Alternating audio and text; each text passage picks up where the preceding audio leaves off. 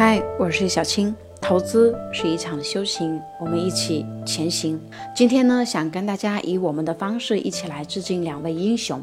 袁隆平爷爷、吴孟超爷爷。在过去的这个周末，也就是5月22日，袁隆平爷爷去世了，享年91岁。很多人用不同的方式来感谢和悼念他。现在呢，咱们已经基本都解决了温饱问题，所以可能很多人不知道粮食对我们的影响有多重要。要知道咱们国家10几亿的人能够吃得饱饭，也就是这几十年的事情。我们改革开放以前，有很长的一段时间里面，很多中国人是吃不饱饭的。现在幸福的你可以有各种理由不吃饭、少吃肉去减肥，但是改革开放之前的人们却是不得不挨饿，吃糠咽菜、啃树皮。就是现在，在物质匮乏的海地国家，人们还在吃观音土来充饥。咱们国家粮食危机出现过2次，第一次是在1959年到1961年，也正是因为这3年困难时期影响了袁隆平的一生。1973年，中国的第一株新型的杂交水稻问世了。1976年开始，国家就大范围推广，到1988年的时候，全国已经有1半的稻田都种上了袁隆平爷爷的水稻，产量提高了，中国人终于不用再挨饿肚子。你看看，也就是1988年开始，在那个困难的年代，袁隆平的杂交水稻实实在在的解决了中国人的吃饭问题，所以袁隆平确实是中国人的大恩人。第2次粮食危机是发生在1999年到2003年的，因为1998年特大洪灾之后，那咱们国家就启动了退耕还林工程。可是，在1997年，袁隆平提出超级杂交水稻的这个技术，2017年实现100亩试验田，平均亩产达到1500多公斤，让全国人的饭碗牢牢地掌握在自己的手里了。直到现在，即使美国每年都还要向我们国家缴纳杂交水稻的专利授权费用，袁隆平爷爷为我们国家的粮食安全、农业科学发展和世界粮食的供给都做出了巨大的贡献。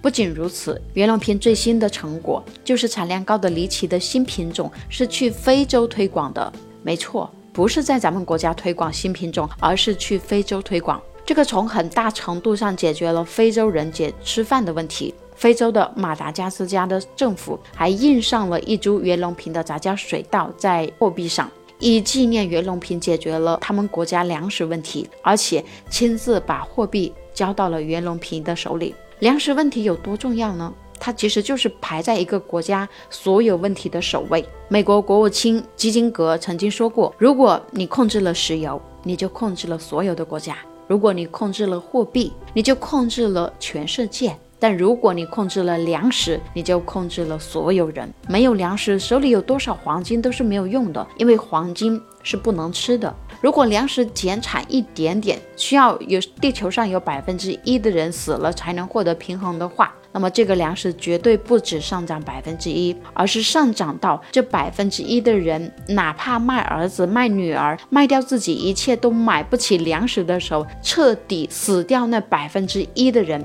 粮食才能停止涨价。因为人只要不死，对粮食的需求就一直存在。我们现在饿着一餐就可以，如果让你饿着1天，你还能承受吗？你肯定就会全身发抖了。袁隆平的超级杂交水稻这个项目主要是在提高产量，在高产量的基础上再把质量提高上来。袁隆平课题组日以继夜的刻苦研究，突破了水稻亩产1200到1400，又到1600，在2012年的时候突破了1800斤一亩，然后在2017年又创了纪录，实现了亩产2000斤的科研目标。粮食安全是咱们国家必须最重视的，因为我们国家人口太多了，缺粮的后果就是要饿死千万个人。国家要高产的超级杂交水稻，就是在极端的情况下也要保证全国人民吃饭问题呀。极端情况下就是要假设全世界对中国的粮食都实施封锁，气候灾害也有发生，中国的一切全靠自力更生，全凭自己的农业技术和现有的耕地也要养活全国人。有了高产的，你想想10多亿人呐，有了这个高产的超级水稻，在中华的大地上就不会再出现啃树皮、吃草根、吃观音土，甚至到人吃人的现象。假设某年大饥荒，全世界对中国封锁粮食，那么国家一声令下，只需要几个月的时间，全国就可以立马栽种袁隆平的高产作物，从而大幅度的提高产量。这就是我们国家粮食安全的秘密武器。当然，我们希望袁隆平爷爷的良种在中国永远用不上，但这东西我们又不能没有。所以在和平年代，特别是年轻人，我们一定要多学历史，多了解历史。感谢这些英雄，感谢袁隆平爷爷，感谢辛苦科研科技的农业科学家们。只有了他们，我们才有不会饿肚子的底气，手中有粮，心中不慌。袁隆平爷爷去世前5分钟，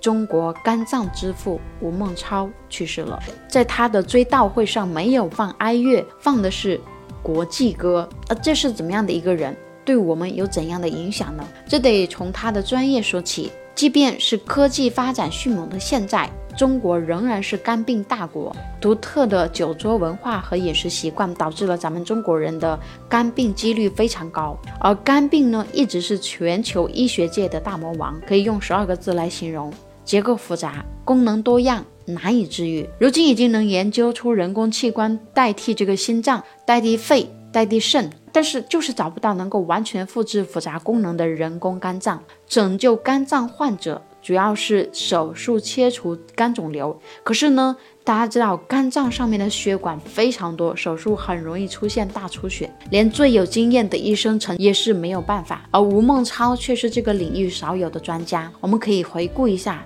看他到底有多牛。在1979年的国际外科学术会议，参加会议的有包括美、苏、英60多个国家2000多名专家，而那一场宣读肝脏外科论文的学者只有3位，吴孟超在最后一位。前2位专家呢，切除的肝脏数目加起来才18例，而吴孟超在17年1960年到1977年的12月切除的这个肝脏癌181例，总手术成功率91.2%，可以想象他有多厉害。他创造了中国医学界乃至世界医学界肝胆外科领域的无数个第一。他主导完成了第一台肝癌的切除手术，世界上第一例中肝叶切除手术。曾经有一个叫甜甜的患者找到他，当时那个甜甜的肿瘤已经长得比篮球还要大，并且是良性的，但是位置呢紧贴着肝脏最大的血管，稍有不慎就会引起大出血，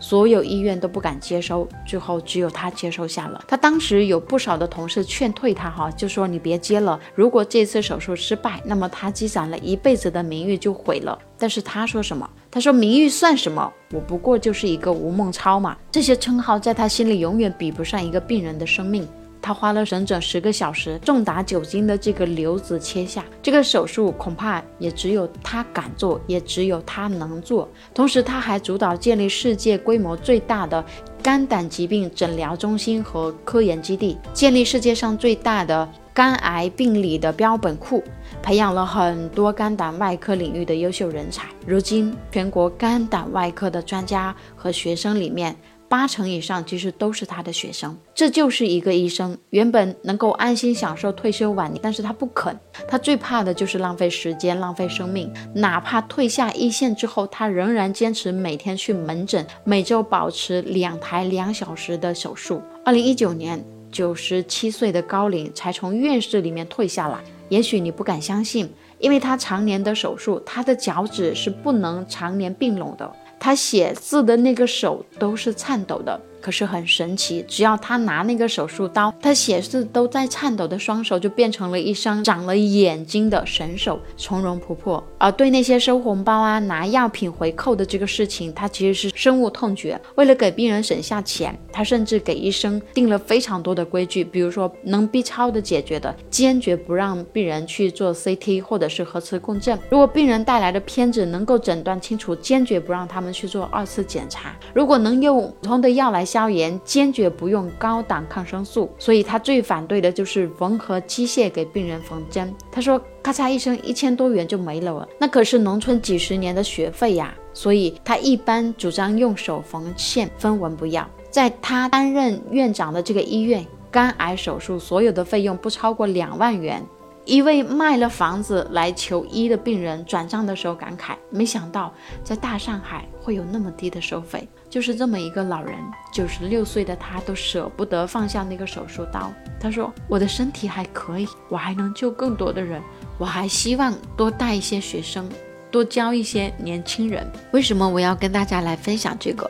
跟我们的投资一点都不相关，但是这才是我们内心最值得敬仰的人，这才是我们最伟大的英雄。我们没有办法像伟人那样去做出伟大的贡献，我们唯一能做的就是保持一颗感恩的心，用我们的方式来护送他们，愿他们一路走好。我们没有办法像伟人一样为祖国做出巨大的贡献，我们唯一能做的就是向身边的人，向孩子们去传颂他们的故事，让这样的英雄精神永垂不朽，让这种英雄的精神永存。如果你有孩子，一定要跟他们讲一讲两位英雄的故事。我是小青，愿英雄一路走好。